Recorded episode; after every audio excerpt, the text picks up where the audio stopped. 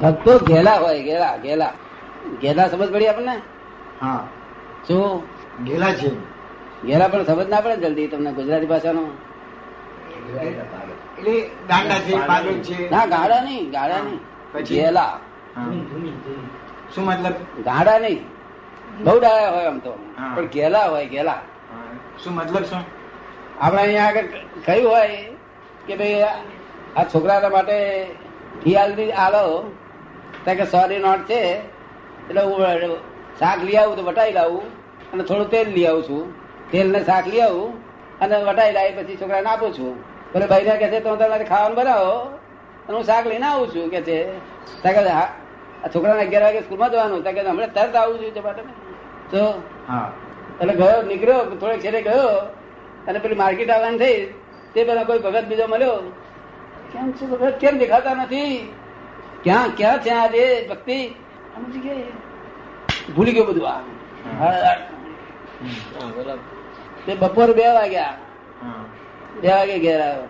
જો તે લોકો શાકે રહી ગયું અને છોકરા ફી રહી ગઈ એવા ઘેલા હોય. મંદિરમાં પેલું ભજન ચાલે ને ધૂન લગાવે એને ધૂની કે. નરસિંહ મહેતા હતા ને? હા. તે એમના વાઈફ એકદમ સિરિયસ હતા. સિરિયસ હતા. એટલે બધા બધા જાણે ને આજુબાજુ એમનો સ્વભાવ ભગત નો ઘેલો ઘેલો સ્વભાવ છે એવું? તે લોકોએ કહેલું કે નતા આજ બહાર દેશો નહીં આજે કે છે આગા પાછા ના રહેજો અહીં બેસી રહેજો એક જગ્યાએ. ઓટલા પર બેસી રહેજો. હા. મસ્જિદમાં તો જાય નહીં હેલ્થમાં જાય જ નહીં આ. ભગત સ્ત્રી નું બહુ મોડું જુએ જ નહીં. પોતાની વાઈફ હોય તો. તે બહાર ઓટલા પર બેસી રહ્યા તોથી એમને યાદ આવ્યું કે આજ હરિ હરિજન વાસમાં સત્સંગ છે. યાદ આવ્યું થોડી વાર ઉઠી હવે આ તાનમાં રે. એ વાણીમાં અને આ તબલીકોના તાનમાં તાનમાં એટલે શરીર.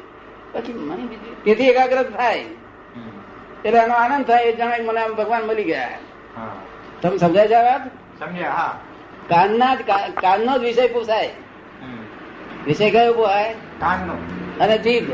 અને પછી છબલી કાં ધડમ ધડા ધડમ ધડા તે એ બાઈ ઓફ થઈ ગયા બે વર્ષ બે વાગે રાત્રે. મહેતાના વાઈફ નથી મહેતાના.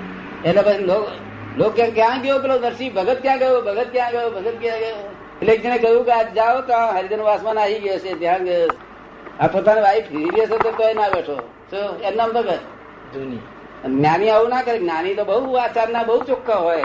અમા- અમારો આચાર તમે વ્યવહાર જુઓ તો આદર્શ વ્યવહાર હોય. કેવો હોય? વ્યવહારમાં બિલકુલ સંપૂર્ણ સહેજે એમાં ફેરફાર ના થાય. ભૂલચૂક ના થાય. બધી ફરજો બધાઈ જાય. કેવી? આદર્શ વ્યવહાર હોય. આદર્શ વ્યવહાર એટલે બધા લોકોના કરતા કારણ કે અમારું ક્રોધ માનમાં લોકો હોય નહીં પછી વ્યવહાર કેટલો સુંદર દેખાય? આદર્શ હોય કે ના હોય? હા. એટલે આ ભગતો આ આ મુશ્કેલી બધી. શું? તે પછી ત્યાં આગળ લોકો ત્યાં જઈને કે છે ઉઠો. ગયા મહેત્રાણી તો ગયા કે છે. શું કે છે? શું કે છે? ગયા? ત્યાં કે ભલું થયું બાકી જંજાળ સુખે બધી શ્રી ગોપાલ કરીને ગાવા મળ્યા. હવે આવું ના બોલાય વાડો બોલાય આવું. અરે હું જાણતા જ નહીં મનમાં સમજવાનું. બહાર બોલી દેવા જોઈશ. મેં મનમાં સમજવાનું કે જંજાળ છૂટી સારું થયું. પણ હું બહાર બોલવા મળે કે ભલું થયું બાકી જંજાળ સુખે ભજી શ્રી ગોપાલ.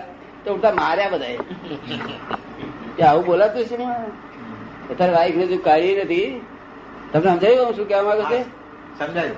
આ ગાણપણ ના કે જ્યાં યોગ્ય વસ્તુ નથી ત્યાં આવી અયોગ્ય વસ્તુ કરવામાં આવે તો શું થાય? બરાબર નથી એટલે ગેલા ગેલા ગેલા બધા. ભગવતો બધા ગેલા હોય. નથી મેં બહુ મોટો મેસેજ થઈ ગયો. હા. વાંચેલો નહીં થોડું ઘણું? હા. આખો બહુ મોટો થઈ ગયો આખો આખો ભગત. હા જુનાગઢમાં મીરા મીરા એવા થઈ ગયેલા.